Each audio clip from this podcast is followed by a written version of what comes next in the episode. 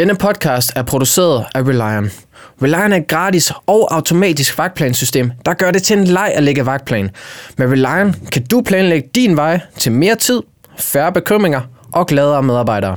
Det er som sagt gratis, så tilmeld dig nu på relion.dk, og det staves r e l i o n.dk. Jeg er rigtig glad for at kunne dele med jer, at den 26. og 27. maj skal jeg og resten af Reliant til President Summit i København. Og hvis du ikke allerede kender President Summit, jamen så er det bogstaveligt talt folkemødet for business.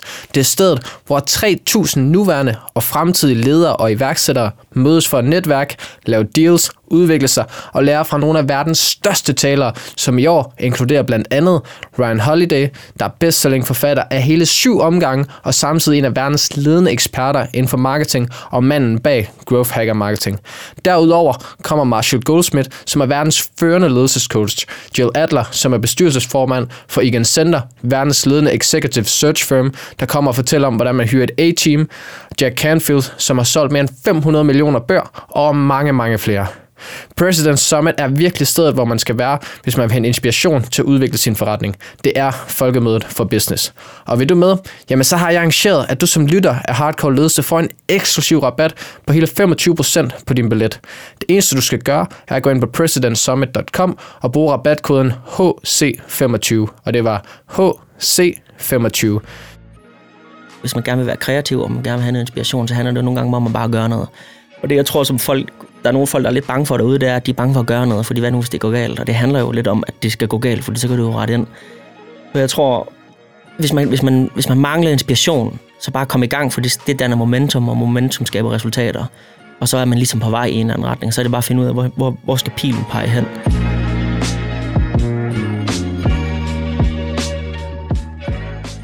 Hej alle sammen, og velkommen tilbage til Hardcore Ledelse. Stedet, du ønsker at befinde dig, hvis du vil realisere dit ledelsespotentiale og vokse som menneske. Jeg hedder Christian Emil, og jeg er din vært i dag. Og først og fremmest vil jeg bare gerne lige sige tusind, tusind tak til hver og en af jer, der bliver ved at komme tilbage for at lytte til nye afsnit af denne podcast. Sidst, der ramte vi toplisten på Apple Podcast erhvervssektion, hvilket bare er for sindssygt. Og lad os se, om vi kan gøre det en gang til, for vi har en fed episode i vente. Jeg er oprigtig stolt og taknemmelig for det fællesskab, vi er ved at opbygge, og for den feedback, vi modtager fra jer på Instagram, LinkedIn og Facebook, og hvor I nu ellers deler jeres tanker. Det betyder enormt meget for os, så husk at blive ved med at tage screenshots. Noter for guds skyld de bedste råd, I hører, og del dem endelig med jeres venner, så de også kan få gavn af det. Sammen tror jeg nemlig på, at vi kan opbygge et fællesskab af dygtige ledere, der kan skabe bedre arbejdspladser og gøre en forskel i hverdagen for deres medarbejdere. Vil det ikke være fedt? Jo, det vil det. Lad os komme i gang med dagens episode, for dagens gæst arbejder fra Aarhus, hvor han kombinerer kreativitet, dedikation og ekspertise til at lave tatoveringer, der er så gennemførte, at de deles over hele verden, og samtidig anerkendes som nogle af de allerbedste. Det er dog ikke kun hans tatoveringer, der rejser verden rundt. Det gør han nemlig også selv. Vores gæst har nemlig brugt de sidste fire år på sit liv på blandt andet at tatovere i New York, i Houston, i LA, i Oregon, i New Zealand og ikke mindst i Kosovo, hvor vores kære danske soldater har fået glæden af hans færdigheder. Han er netop hjemvendt fra Island, hvor han har været på inspirationstur for at samle kreativitet og nye indtryk, og netop kreativitet er et af dagens helt store emner. For hvordan opbygger man nu lige kreativitet? Hvad vil det egentlig sige at være forelsket i sine mål? Og hvordan kommer man nu også lige igennem modgang? Dette og meget, meget mere vil vi komme omkring i dagens episode, så lad os nu bare komme i gang. Hjertelig velkommen til dagens gæst, Daniel Pope.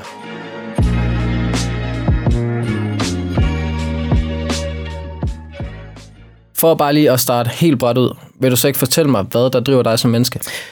Øh, hvad der driver mig som menneske øh, er et virkelig komplekst spørgsmål, øh, fordi der, der er selvfølgelig mange facetter af, hvad, hvad der øh, danner er drivkraft inde i mig, men hvis jeg skal give, hvis jeg skal give noget kontekst til svaret på spørgsmålet, så skal vi prøve at spole tiden tilbage til 2012, hvor at jeg sad i toget på vej ned til Horsens, hvor jeg arbejdede i det første studie, jeg lærte, eller ikke lærte at tatovere, men det første studie, jeg arbejdede i, øh, hvor at jeg øh, finder et magasin foran mig, Euroman, Ja. og i den, i den, øh, i den udgave af magasinet var der en artikel øh, med, med øh, en masse forskellige interviews fra folk, som, som svarede på spørgsmålet, hvordan føles det at... Og så var der nogle, øh, der var nogle, øh, der var, der var en soldat, hvor og så fik spørgsmålet, hvordan føles det at slå ihjel? Og så, hvad hedder det, øh, gik han i dybden med, ligesom, hvad det indebar. Og øh, vores forhenværende Anker Jørgensen, vores forhenværende statsminister Anker Jørgensen, var med i den artikel, hvor at han bestilte spørgsmål om, at den følelse bliver gammel. Og øh, i artiklen beskriver han, hvordan at hans lænestol er blevet omdrejningspunktet i hans liv i, øh, i stuen, hvor han forklarer, at der bruger han meget af sin tid, for han er 90 år gammel, og øh, på det her tidspunkt, ja, det er 2012, det er 8 år siden, øh, og øh, han bruger meget sin tid på at sidde og reflektere, sidde og rendre, sidde og, og tænke over øh, livet og den slags ting. Og jeg kan huske, den artikel gav mig sådan en, et perspektiv, som jeg ikke havde haft før, som var, gud, på et eller andet tidspunkt, så kommer jeg til at sidde i den her lænestol her også, og så, skal jeg, så kommer jeg til at sidde og tænke tilbage på alle de øh, ting, jeg har prøvet, og alle de mennesker, jeg har mødt, og alle de oplevelser, jeg har gjort mig. Øh, og det gav mig sådan en, en meget, meget, meget, meget stærkt følelse inde i, at jeg skulle virkelig sørge for, at når jeg sad i den lænestol, så havde jeg nogle, nogle fede ting at kigge tilbage på. Så det besluttede jeg mig egentlig for, lige der, at, øh, at øh, jeg, skulle, jeg skulle gøre alt, hvad jeg kunne for at opleve så meget, jeg kunne, og møde så mange gode mennesker, som jeg overhovedet kunne. Øhm, og så det har egentlig sat øh, grundfundamentet for en, en meget stærk følelse i mig, som jeg mener er den, min, min, min primære drivkraft nu her, som er nysgerrighed. Ja. Så det, jeg tror, det er, øh, det er, det er nok den største drivkraft, der er i mig, hvis jeg virkelig skal koge det ind, koge, koge fangen helt ind, så er det nok øh, nysgerrighed. Kan man opsummere det til at, at sige, at altså, jeg kunne se, se tilbage på et godt liv, med masser af minder, og hvor man har udfordret livet og set forskellige aspekter af det. Ja, det kan man øhm, For jeg kunne forestille mig, at mange af de gamle mennesker, der sidder der i lænestolen og er blevet gamle, ofte måske kan sidde med en fortrydelse af, at de ikke gjorde nok, at de ikke oplevede nok, eller de ikke udfordrede sig selv nok med forskellige emner, eller ja. Ja, men man, man siger jo egentlig, at hvis du nogensinde spørger, hvis du spørger en, en gammel person, eller hvad skal man sige, øh, en person, der er i sidste kapitel øh, af livet, så, vil de aldrig, så siger de aldrig nogensinde, at de har de fortryder. Det, det er i hvert fald sjældent, de fortryder noget, de har gjort. De fortryder mm. kun de ting, de ikke gjorde. Ja, den har jeg hørt før. Ja, øh, og så har jeg måske på en eller anden måde gjort det lidt til min livsmission og, og indfri, at jeg skal i hvert fald ikke føle, at, at der var noget, jeg ikke gjorde. Selvfølgelig kommer det til at være meget, meget, man ikke gør, men man kan jo gøre en indsats. Og det gav mig jo lidt også en idé om, det gav mig jo lidt en fordel ved, at jeg havde lidt en edge, hvis jeg sagde til mig selv, okay, nu, nu ved jeg, at når jeg kommer til det tidspunkt i mit liv, så skal jeg have en masse fede ting at kigge tilbage på. Øh, så, kan jeg jo, så kan jeg jo starte nu. Det er sikkert. Altså, jeg, jeg ved, Stephen Covey, der har skrevet Syv gode vaner, han har det her udtryk med, altså tænk på slutningen som i din begravelse, og hvad mm. vil du gerne have, at folk skal sige mm. om dig mm. til din begravelse. Og det er lidt i samme boldgade. Ja. Øh, lidt mere i forhold til, hvad for et eftermæl vil man gerne øh, levere i forhold til andre mennesker, hvordan man har påvirket dem. Mm. Øh, og i den her kontekst, der siger Steven det her med, at jamen tag en fra din familie, hvad vil du gerne have, de skal sige om dig? Tag ja. en fra din arbejdsplads, hvad vil du mhm. gerne have, de skal sige? Og tag en mhm. fra din vennegruppe, hvad vil du mm. gerne have, de skal sige? Er det også noget, der går ind i tankerne omkring selve drivkraften, altså hvordan du efterlader et indtryk på andre mennesker? Ja, absolut. Jeg tænker, det, det er også noget, jeg kommer, nogle gange kommer til at tænke en lille smule for meget over. Ja. Øh, og det synes jeg i bund og grund egentlig er fint nok, bare man ikke lader sig styre for meget af det. Øh, men jo. Ja, for i bund og grund er det vel en selv, man gerne vil Ja, bare det, bare det, bare det er aligned med, med ens vision og ens uh, integritet og ens, ens, ens hvad kan man sige, drivretning. Mm. Uh, og man ikke arbejder for andres indtryk af en, men at det bliver deres indtryk af biprodukt af den, du er. Det er sikkert. Ja. Altså, men det er et fedt sted at starte ud af det her, ikke? Fordi ja, det var en gang, hvor du fandt ud af, at der er en drivkraft her, du skal jagte. Mm. Og så går jeg ud fra, at det har du næsten gjort hver dag lige siden. Ja. Men ja, i dag er du så en af Danmarks absolut bedste tatovører, det er der vist ingen tvivl om. Men det har ikke altid været tilfældet, at du skulle være tatovør. Så vil du ikke prøve sådan at lige prøve at spole tiden lidt tilbage og fortælle, hvad troede du egentlig engang, du skulle, og hvordan er du havnet, hvor du er i dag? Jo, altså jeg har tusset, øh, jeg har tusset 10 år nu, og, øh, og det hele stammer egentlig ja, tilbage i 2010, hvor at, øh, jeg fik min studenterhue. Og planen har, siden jeg har været altså, helt lille, det var, at jeg skulle være jægerpiloten. Og det er den eneste grund til, at jeg tog en gymnasieuddannelse. Det er, fordi jeg skulle søge ind, og skulle jeg flyve flyvemaskiner. Og i 2010, der får øh, Øh, studenterhugen, der øh, har de simpelthen øh, lukket uddannelsesplatformen, fordi de har ikke har brug for piloter. Der er ikke nok, der har gået på pension ude i det civile, så derfor så er der ikke nogen, der har søgt for forsvaret og ud i, øh, i det civile. Så derfor så har de ikke brug for piloter. Jeg, hvad hedder det, øh, har et normalt arbejde på det tidspunkt, og synes ikke, det er særlig sjovt. Øh, så jeg sidder en aften hjemme og tegner, jeg har ikke noget internet, jeg har ikke noget øh, tv, vi vil skifte udbyder. og går i gang med at tegne, og bliver fuldstændig forelsket i, i det her håndværk her. Og øh, jeg bruger faktisk en hel uge, hvor jeg bare tegner, tegner, tegner, tegner. Jeg lavede de her fem tegninger her, og, og finder egentlig ud af, at det kunne, hold kæft, det, det gad jeg fandme godt leve af. Og begynder at undersøge alle mulige uddannelsesmuligheder i forhold til at kunne lære øh, at leve af at tegne, og art director, og creative director, og øh, grafisk design, og det og dat. Og kommer egentlig til at tænke på, at der var en, der var en, en årrække derude, hvor der øh, kørte serien, øh, hvad hedder det, Miami Ink, og lidt mm. ikke? Jeg husker, ja. Ja, og jeg tænkte, så hvad kan det være? ja. det, vil jeg, det, det vil jeg da gerne lige undersøge. Øh, og så blev jeg bare fuldstændig besat af ideen om at skulle lære at tatovere. Men jeg skulle ikke være tatovør. Jeg skulle være jægerpilot. Så jeg, hvad hedder det, øh, jeg, jeg, sidder, jeg, jeg læser faktisk i bare min egen fritid, imens jeg stadig sælger mobiltelefoner øh, for tre mobil, mm. og øh, sådan en sælger, du ved, sådan en hurtig sælger. Mm, man kender og, godt og jeg bare langsomt øh, altså revet fra hinanden, fordi det er simpelthen øh, det, det værste job, jeg nogensinde... Øh, nej, det var det i hvert fald for mig. Så jeg, i min fritid studerer jeg det her tatoveringsfag, som virkelig fanger min interesse, og til jeg et helt år læser jeg op på det her, hvor jeg til sidst tænker, fuck, hvis, jeg kan ikke lære mere nu, uden at selv at prøve det. Og så øh, ender det faktisk meget med, at jeg bestiller hele, hele hvad hedder det, alt tatoveringsgrad, og så går jeg egentlig bare i gang. Og så er det, at det bliver ansat i studiet nede i Horsens, og det var i derimellem, at jeg så læser den her artikel. Mm. Og på pludselig dernede, så åbner de uddannelsesplatformen igen, og så søger jeg ind til merepilot, og der er 1700, der søger ind. De tog 100 af os til afprøvning. Jeg kom med ind på de 100. Okay, ja. Og øh, går igennem en masse tests. Og fejler på en test, der hedder kapacitet. Som kapacitet? Var, kapacitet, ja. Øh, det er i bund og grund bare en lidt udvidet øvelse for simultan kapacitet, som egentlig handler om, hvor meget kan du håndtere, mm. hvor meget kan du udregne på samme tid. Øhm, så det øh, måtte jeg vinke farvel til der, til den, den livslange drøm om at blive jægerpilot. Øh, og så måtte jeg lidt tage en beslutning om, okay, men er det så det her tatovering her, jeg, jeg opsøger nu fuld gas, eller, eller hvad gør jeg? Og, og, og det gjorde jeg så. Mm. Det her øjeblik, hvor du ligesom må indse, at drømmen som jægerpilot, den brister. Hvad går igennem dig der? Altså er det stadig sådan, at jamen, kapacitetsøvelsen, du kan godt komme tilbage året efter og måske Nej. prøve stærkere, eller er det bare ja. definitivt slut? Definitivt slut. Hvad, hvad står du med der? Er det alligevel sådan, at du har en livline i at tatovere, eller føler du dig, hvad kan man sige, nedtrykt i det øjeblik her? Sindssygt nedtrykt. Enormt ja. nedtrykt. Indtil samtalen med, med de to officerer, og, eller nemmere en pilot og en anden officer, der sad jeg, og, øh, eller de sad for det første og fortalte mig om resultat, øh, prøveresultaterne, og, og, og, og så tilbød de mig faktisk en plads på officeruddannelsen i flyvevåbnet. Og det takkede jeg så pænt nej tak til. Og så toget hjem fra Ballerup, hvor vi havde været til afprøvning. Det var en meget, meget, meget tom tur. Både mm. fordi, at jeg var fuldstændig, fuldstændig udkørt og fuldstændig udmattet. Fordi op til det her, man sover jo inde på kasernen. Ja. Så, så man sidder, man ligger bare lysvågen. Jeg har jo vendt næsten hele mit liv på det her. Jeg kunne overhovedet ikke falde i søvn. Så jeg har, nær, nærmest været vågen hele natten, og så skal man ind, så bliver man bare, så bliver bare testet i alle tænkelige typer af intelligensformer og, og, og mentalt pres i, i, i en hel dag. Øh, og så for det første var jeg fysisk og mentalt udmattet, men for, vand, for det andet sad jeg også med en, med en, med en fornemmelse tilbage, hvor sådan, shit, mand, øv. Ja, det kan jeg godt forstå. Ja. Jeg kan godt tænke mig at spørge, altså i forhold til den her dag, hvor det ligesom brister, eller hele det her forløb under optagelsesprøven, hvad er sådan det bedste, du tager med fra det, trods alt, og hvad er det værste, du har oplevet ved det? Det bedste, jeg tager med fra det, det er, og, og det tror jeg også er hovedårsagen til, at jeg ikke øh, hviler så meget i tabet, eller øh, øh, at jeg fejlede. Mm. Det, er, det er ideen om, at jeg gjorde alt, hvad jeg kunne. Altså det hele. Jeg har, jeg har siden jeg var lille øh, altid kaldt det min plan 0.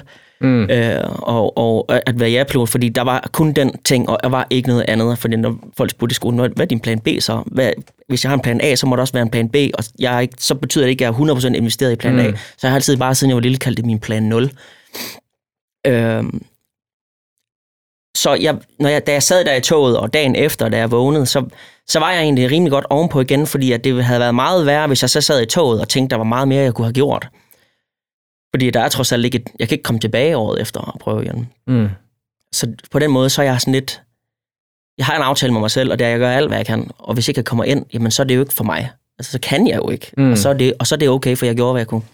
Og jeg gjorde alt, hvad jeg kunne. Det var hovedregningsøvelser på mobiltelefoner, og jeg sad og lavede alle mulige kuglepindsøvelser med sådan noget rytme og noget, og jeg var jo oppe op at flyve med en tidligere jægerpilot øh, to gange i hans stuntfly, hvor vi har lavet alle mulige øh, øvelser. Øh, så det har... Jeg, jeg, jeg, jeg gjorde, hvad jeg kunne, og så det er også helt okay, at jeg kom ind. Men den dag her, hvor du så finder ud af, at det bliver ikke til noget, det må have været en af dine livs værste dage på en eller anden måde, men, men hvad gjorde du så for ligesom at sige, nu skal du op på hesten igen, og nu skal du jagte en ny drøm? Hvad, hvad for nogle tanker gjorde du der omkring det? Jeg ved ikke, om jeg vil sige, at det var min værste dag, for det var trods alt en, en, en, øh, det var en dag, jeg havde set frem til. Ja. Med, med, med, den, øh, med den viden om, at det er meget muligt, at jeg ikke kommer ind. Det er et nåleøje. Der bliver 100, der bliver sendt til afprøvning, og så tager de måske 25 derfra, og så skal de måske ende med 5-6 stykker eller sådan noget. Så jeg er ikke urealistisk omkring sandsynlighederne for, hvorvidt man kan komme ind eller ej. Jeg ved, jeg ved udmærket godt, det godt kan lade sig gøre, så jeg har også i en eller anden forstand forberedt mig på, at det kan godt være, at jeg skal med toget hjem igen. Mm. Så jeg, jeg, jeg er ikke, det er ikke så, det er ikke så, øh, det er ikke så stor en følelsesmæssig belastning, at jeg ikke kom ind. Øh, og til gengæld, så, så, så var det så, så heldigt, at jeg havde et eller andet at falde tilbage på. Fordi her er jeg allerede i gang, og jeg arbejder allerede i et studie mm. nede i Horsens, og øh, det affødte måske egentlig i virkeligheden motivation om, okay, hvis, hvis jeg gør det her nu, så, skal, så vil jeg også være den bedste til det. Hvad gør jeg så? Og så øh, måtte jeg tage en beslutning, og så sagde jeg faktisk op i det studie, jeg arbejdede i, og fik, studie, øh, fik arbejde i et andet studie længere væk. Øh, Hvorfor sagde du op? Øh, I bund og grund fordi, at jeg ikke synes, det første studie, jeg arbejdede i, øh, fokuserede, eller øh, de fokuserede ikke nok på den stilart, jeg var investeret i at blive dygtigere i. De var, det, det, det, det handlede meget mere om old school, og det handlede meget mere om, om øh, tempo, og hvor hurtigt man kunne lave tatoveringer og sådan noget, hvor at det, jeg gerne vil, jeg vil gerne ned og, og findyrke det. Jeg vil gerne mm. ned og, og, hvor god, hvad skal der til i den min stilart, som er realisme. Mm. Så jeg fik det op i, i studiet, der havde meget mere fokus på den stilart. Altså, så det jeg hørt dig sige her, det er, at du på en eller anden måde finder ud af, nu når det bliver tatoveringsstrøm, du, du jagter, altså går du i gang med at kigge på, hvad for nogle forhold har du så mm. til det? Studiet ja. lever ikke op til de målsætninger, du egentlig har for dig selv, og af den grund vælger du aktivt Lige at søge nye veje. Fuldstændig. Når du sådan skal sætte målsætninger, lad os bare sige i forhold til at være tatovør, hvordan, hvordan definerer du så dem? Hvordan ved du, hvad for en stil du gerne vil jagte? Du siger, du vil være den bedste. Hvad for nogle målsætninger sætter du dig for at blive det? Jamen i bund og grund, så er det jo sådan lidt på en eller anden måde at, at analysere branchen og analysere, hvad, hvem er de bedste, og hvad, og hvad gør de, og hvad, hvad, hvad, hvad, hvad har de egentlig? Øh, og så handler det på rigtig, rigtig meget, det handler rigtig meget om at se, om man kan blive lige så dygtig rent teknisk som dem, og på rejsen derhen finde sin egen streg, eller hvad man siger. Mm. Så jeg målsætter ved, at jeg definerer, jeg, jeg, jeg kigger bare på, hvor er barnen, og hvor, hvad skal der til for at flytte barnet derfra. Så jeg går ud fra, at du har allerede nu indfriet rigtig mange af de målsætninger, du satte dig, dengang du startede med at være tatovør. Ja. Hvordan agerer du i det, du opnår dine målsætninger? Vi ser jo fra mange sportsudøvere og den slags, at når de jagter et mål benhårdt i utallige år, nærmest gør det til deres hvad kan man sige, leve grundlag og jagte det her mål. Og så lige pludselig har de nået målet, og så står man måske med en lidt tom fornemmelse efterfølgende. Hvordan har du undgået at ligesom havne i den situation og hele tiden finde det næste mål, og hele tiden holde dig sulten efter mere? Det har jeg faktisk ikke. Det har du ikke? Nej, det har jeg ikke. Øh, og det er meget nyt. Nu kommer ja. vi ind på øh, faktisk et, et, øh, et meget, øh, hvad kan man sige, øh, present, nutidigt øh, emne mm. for mig, eller i hvert fald inden for de sidste par år hvor at, øh, som du siger, så OL-deltagere, de har jo lidt en tendens. Der er en stor procentdel af, de, af de øh, atleter, der deltager til OL, der går ned med en stor depression bagefter, fordi man har investeret så mange år af sit liv til lige nøjagtigt det event, mm. og man har aldrig rigtig, rigtig, eller mange har ikke tænkt over, hvad skal der ske bagefter? Fordi det er det her, det handler om. Og så kan man godt stå med en meget, meget flad følelse derefter, og ikke har sat, sat nogle nye mål. Jeg havde sat nogle mål, dengang jeg startede. Okay, det er Black and Grey, jeg skal køre. Jeg skal køre realisme. Hvor, hvor er det, hvad er det vildeste studie i hele verden? Hvad er det vildeste studie i hele verden? Øh, det ligger over på Manhattan, det hedder Bang Bang. Og hvad skal der til, før jeg kommer derover? Det, det der er ved hen. Det var målet. Og lige pludselig så sad jeg derovre og tatoveret.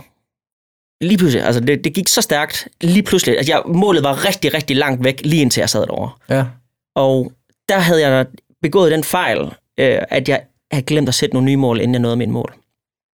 Uh, og det er faktisk noget, jeg har lært af en rigtig god kammerat, Jesper Grønnemark, som snakker om, at han sætter, han sætter altid en femårsplan, og så en treårsplan, og så laver han altid en ny femårsplan efter, den, efter hans treårsplan, så han aldrig nogensinde når målet, men han altid når sin delmål, hvis det giver mening. Mm. Og jeg har absolut fundet ud af, at jeg havde sat nogle mål, og det var måske, åh, jeg gad godt at tjene så og så meget, og åh, jeg vil sidde over i Bang Bang, for der, man, man tjener en hel masse penge på at sidde derovre og tatovere. Og det var, øh, det var i virkeligheden faktisk lidt nogle mål, som ikke var ret meget tro til mig selv, fandt jeg ud af. For da jeg stod over på den anden side af, af, af målet, så var det faktisk lidt depressivt.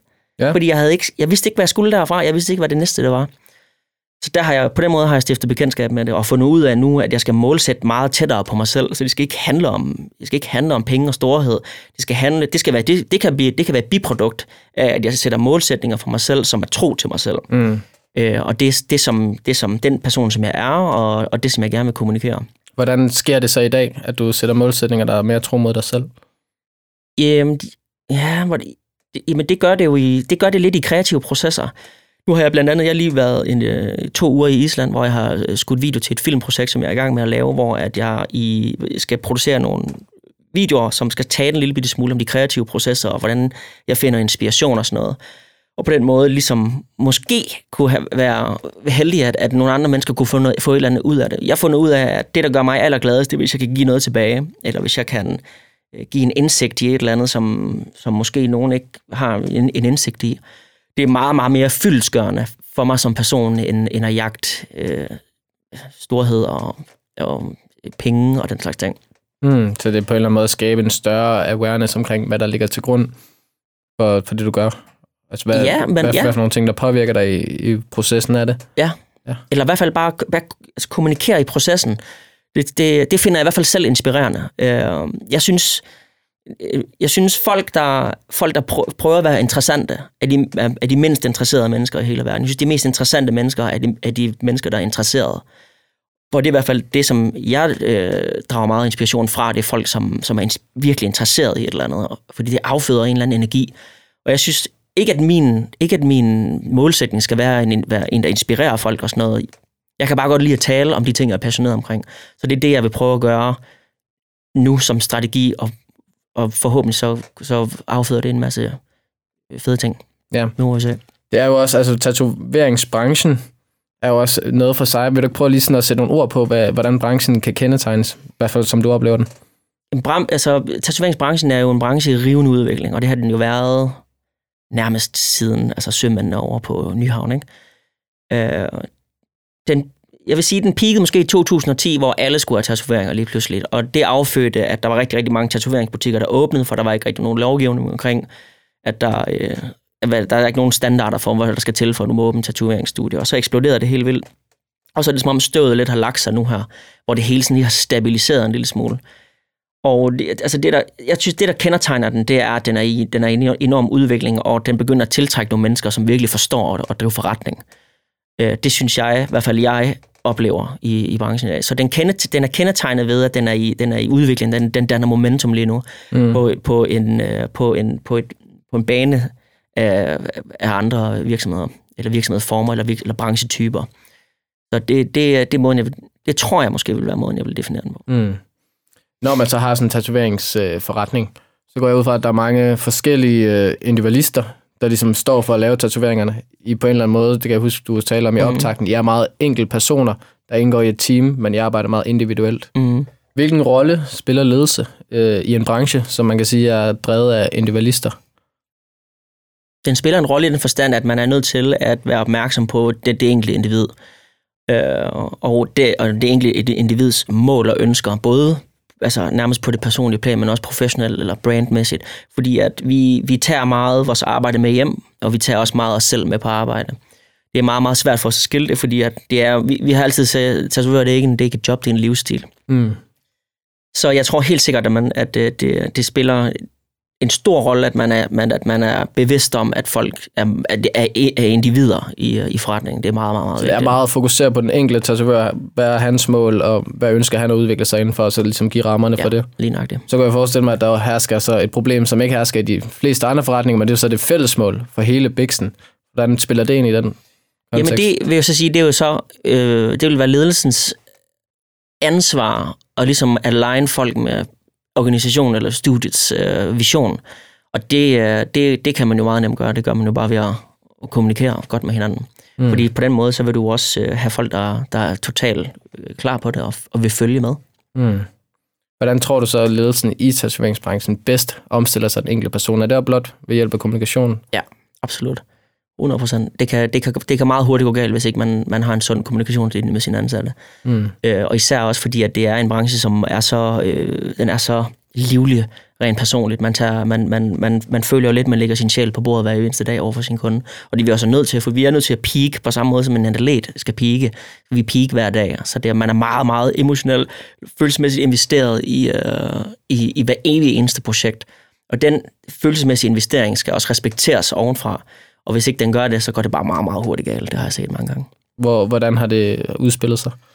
Jamen det har egentlig udspillet sig med, at, øh, at man ikke øh, parallelt er, øh, hvad kan man sige, forbundet med sin ansatte, at man, at man ikke involverer folk i visionen for studiet, altså, eller i for, for studiets vision, mm. og man egentlig måske på en eller anden måde øh, jeg, jeg, jeg, plejer altid, jeg, plejer, jeg plejer at lave den her analogi her, man forestiller at du lægger en kæde på et bord, og så, og så du skubber til hvert led.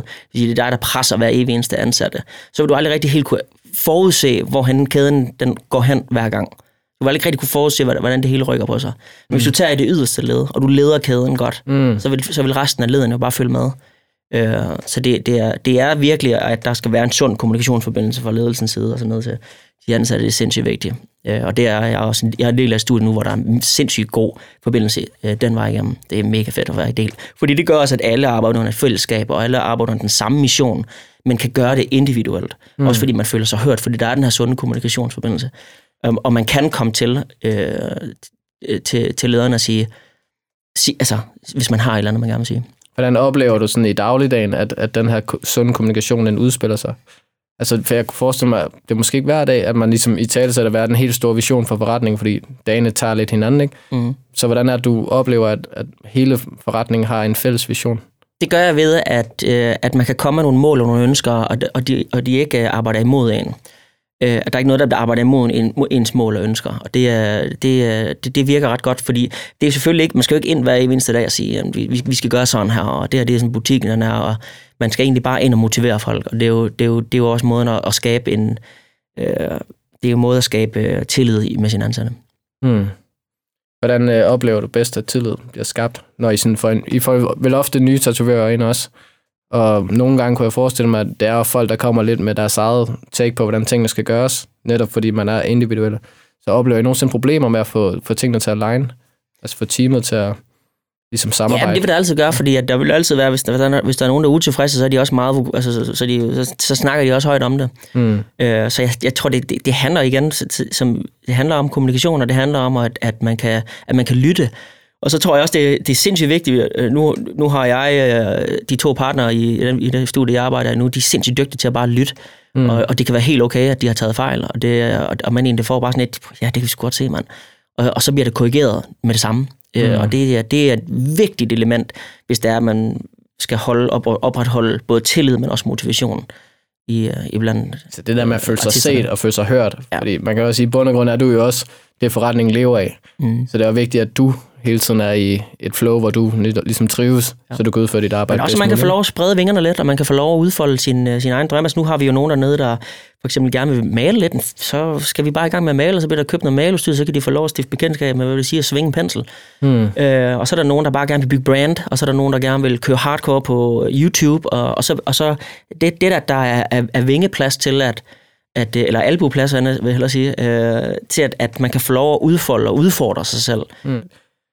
Jamen, det kommer jo så i sidste ende også meget til, hvordan leder du dig selv i den her branche. Øh, netop fordi det er meget præget af individualitet. Ja. Men hvordan vil du sige, at du leder dig selv?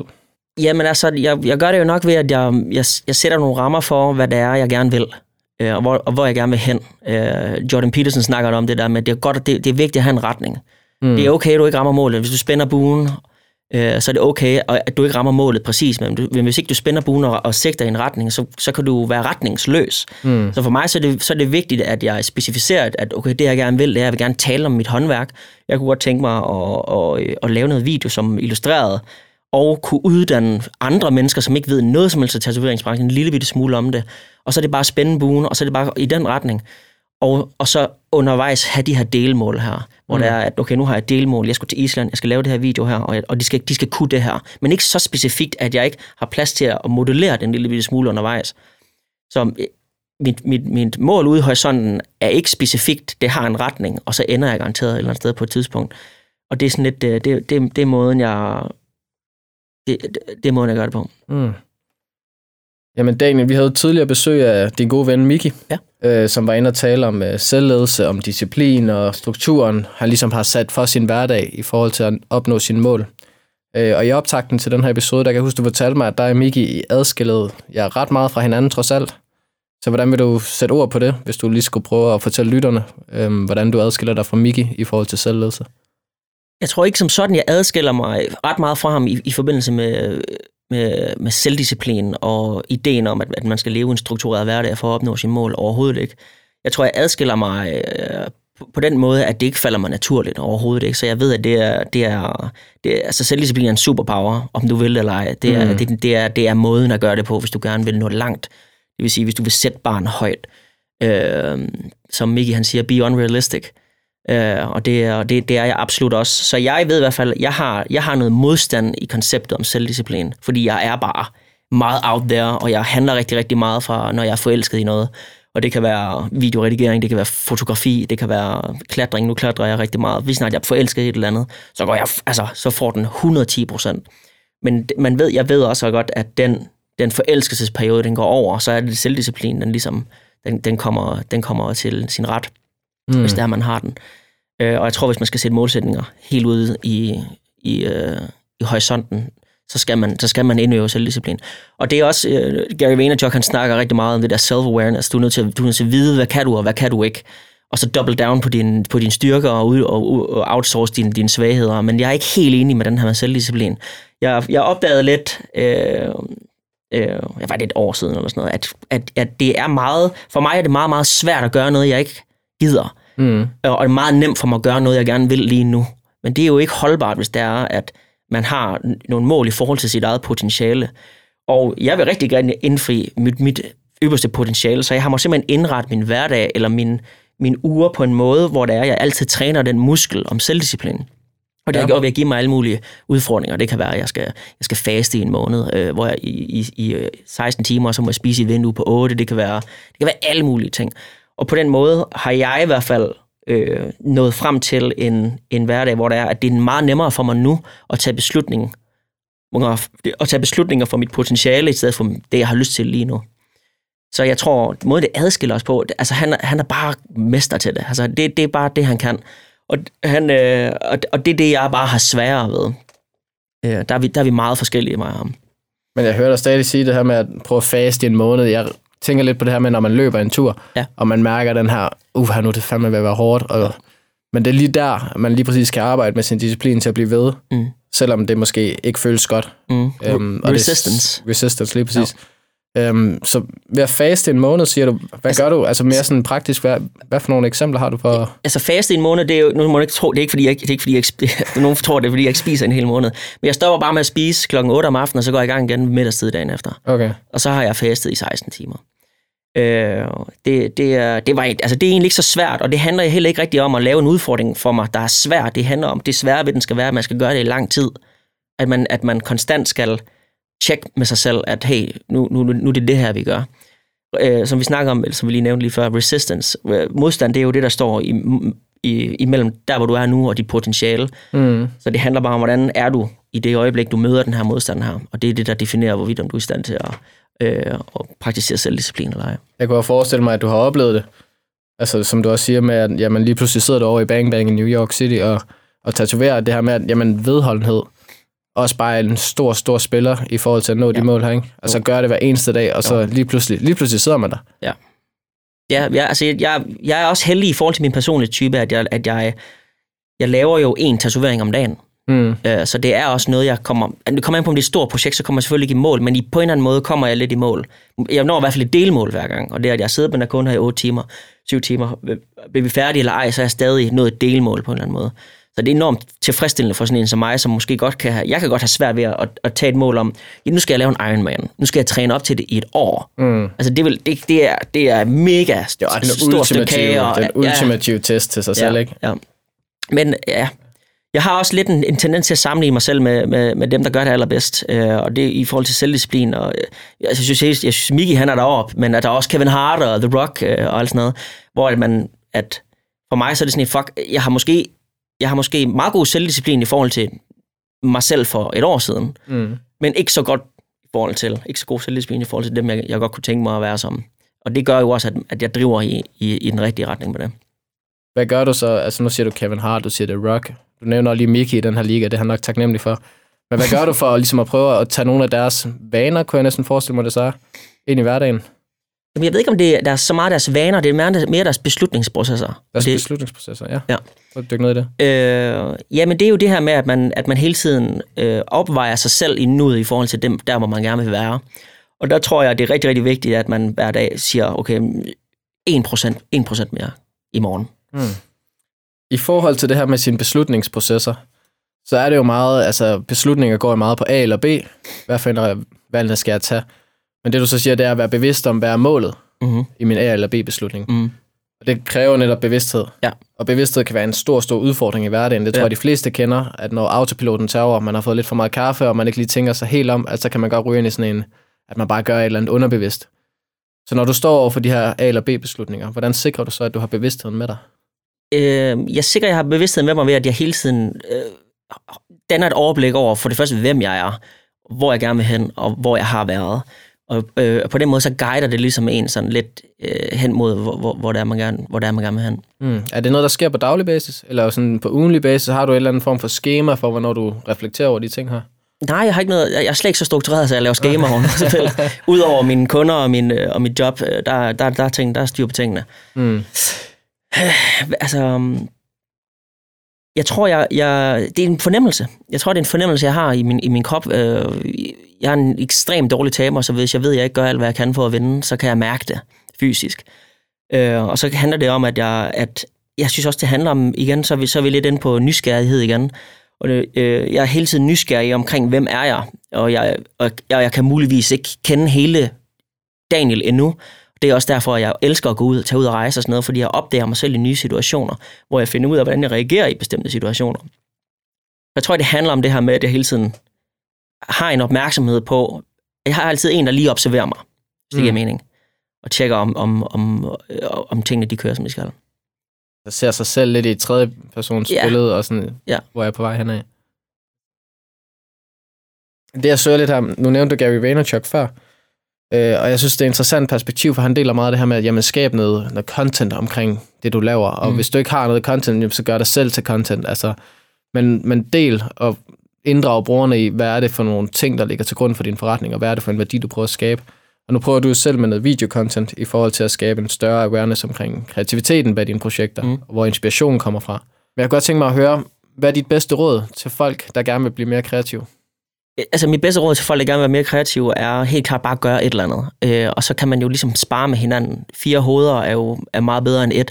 Og hvis man bare går i gang med et eller andet, lad os bare sige, at man skal lave et skilt til en virksomhed, øh, så kan man jo lave et draft, og selvfølgelig også folk, der kan, man kan hyre til at gøre den slags ting, eller hvis man vil, hvis man vil udfolde sin, sin altså, hvis ens kreative udtryk i en anden butik skal stemme overens med ens vision på, på, på arbejdsstedet, eller hvad, hvad det nu end kan være, så er det jo, jeg, jeg synes, inspiration kommer, inspiration kommer af, af handling, og ha- af handling kommer momentum, og, i, og hvis man er i den retning, så skal der ligesom nok komme et eller andet ud af det. Så hvis man sidder derhjemme og tænker, jeg venter på at få en god idé, jeg venter på, at kreativiteten rammer mig, så er man helt forkert på den. Ja, så skal man gå ind på YouTube, og så skal man søge How to be a pro, og så skal man se den første video, der kommer op, som handler netop om øh, øh kreativitet, og den handler lidt om forfattere og deres, øh, hvad kan man sige, deres, når de sidder og skriver, de kan komme i gang, de kalder det skriveblokade. Og der er jo Stephen King, så han, han har jo en, en, en regel med sig selv, han skal skrive seks, tid, seks sider om dagen. Og han skriver seks sider hver dag. Det er derfor, han udgiver så mange bøger. Mm. Og der er rigtig, rigtig mange, der har den her skriveblokade her. Og der er det, nemlig, vi snakker om How to Turn Pro. Det er bare ved at gøre det, selvom der er modstand i det. Fordi det er i modstand, at vi bliver bedre.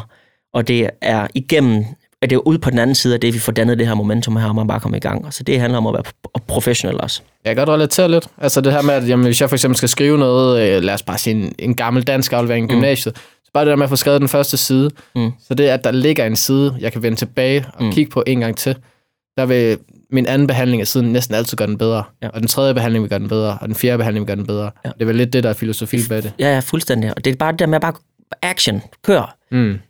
Gør noget. Øh, jeg snakker med så mange mennesker, der gerne vil starte med at lave YouTube, fordi jeg har også en YouTube-kanal. Og det var sådan, hvordan fanden startede det? ved jeg sgu ikke. Jeg tog bare kamera, og så snakkede jeg bare. Øh, det Det er sådan, jeg er virkelig, virkelig, starter, virkelig ja. dårlig til det. Altså, den er det jo med alt muligt. Mm.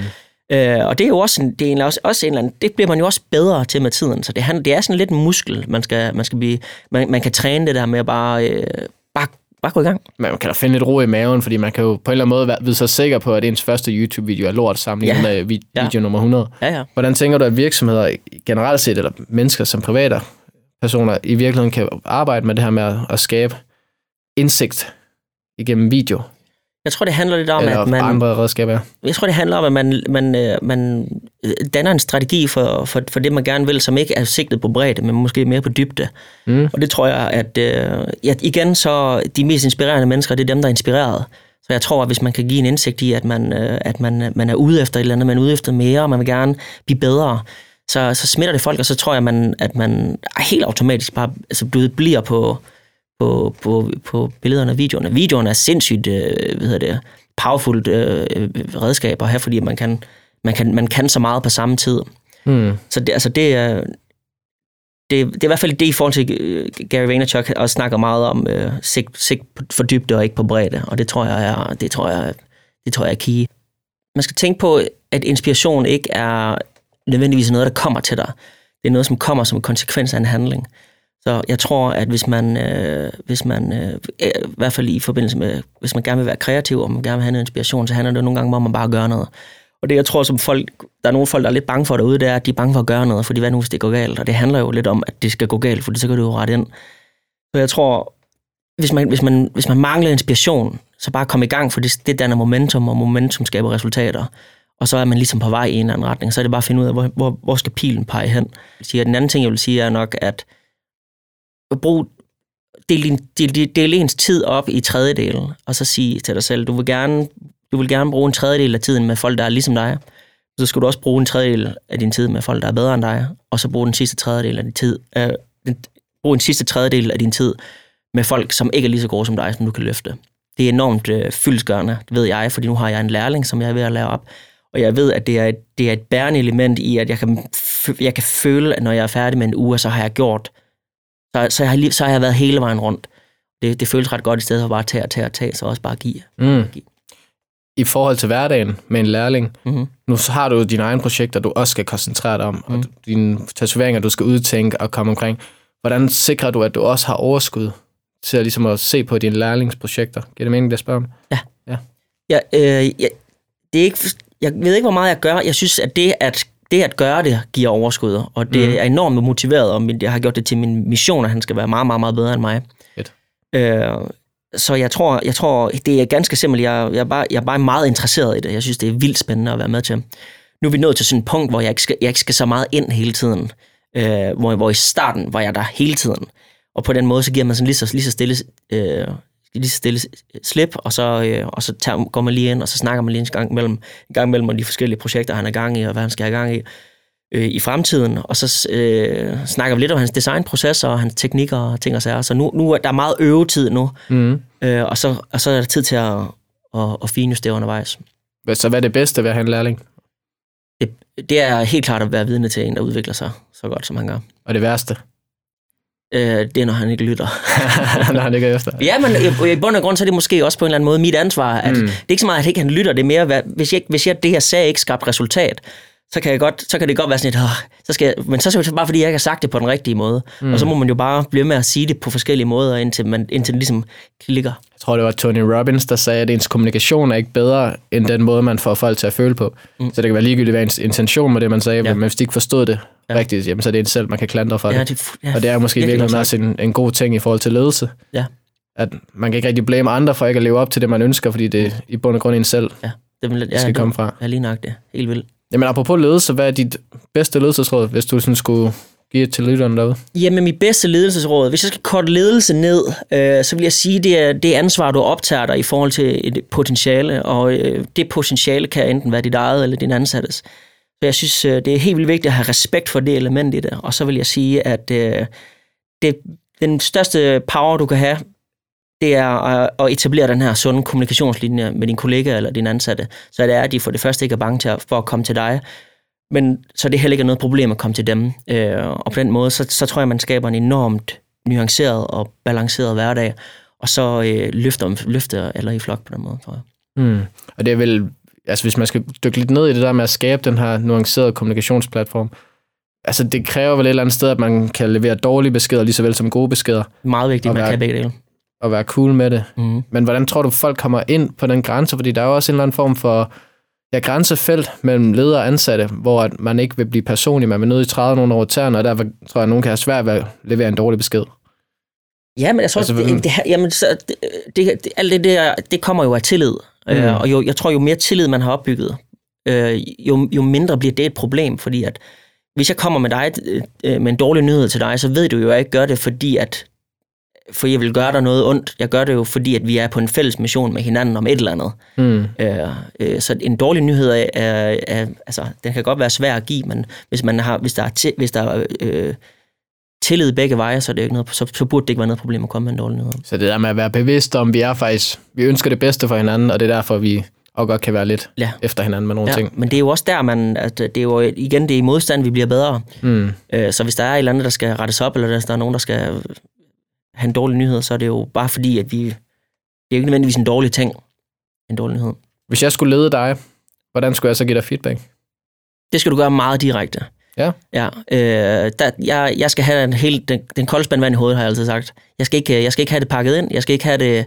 Jeg er meget hårdfør på den måde, det har jeg altid været. Så hvis jeg kommer og siger, Daniel, det er jo pissefedt, det du laver, og det med skygger, det nailer du det bare, og så videre. Men, men nu skal du høre, ja, du skal huske at slukke håndvasken, inden du har været, efter du har været på toilet. Et eller andet åndssvagt, ikke? Men, men det skal bare lige ud af posen. Ja, ja, men okay, nu kan jeg komme med et meget sjovt eksempel på en ja. tidligere leder, jeg har haft, hvor at jeg, havde, jeg sad tæt på en vindueskarm, mm. og jeg har det, vi er jo lidt over det hele, indtil vi er i gang. Der er papir og saks over det hele og sådan noget, og jeg havde en tendens til at stille min taske i vindueskarmen med, med nogle ting. Mm.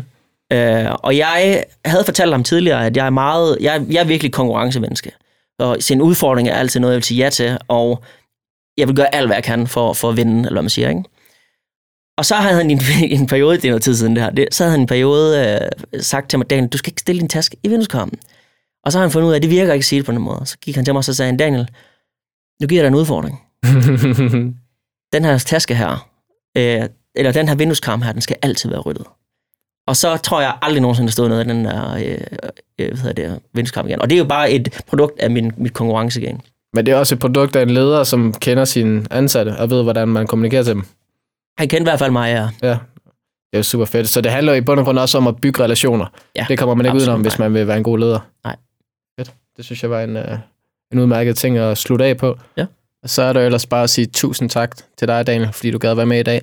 Jeg er oprigtigt taknemmelig for at have dig med i Hardcore Ledelse, og for at vi kan få lov at høre din historie, og ikke mindst dine værdifulde indsigter. Alle, der lytter med i dag, gå på Instagram og følg Daniel, og se med egne øjne, hvor dygtig en tatovør han er. Jeg er helt sikker på, at du vil blive imponeret. Og derudover vil jeg opfordre dig til at skride til handling, hvis du i dag hørte noget, som sparkede idéer i gang.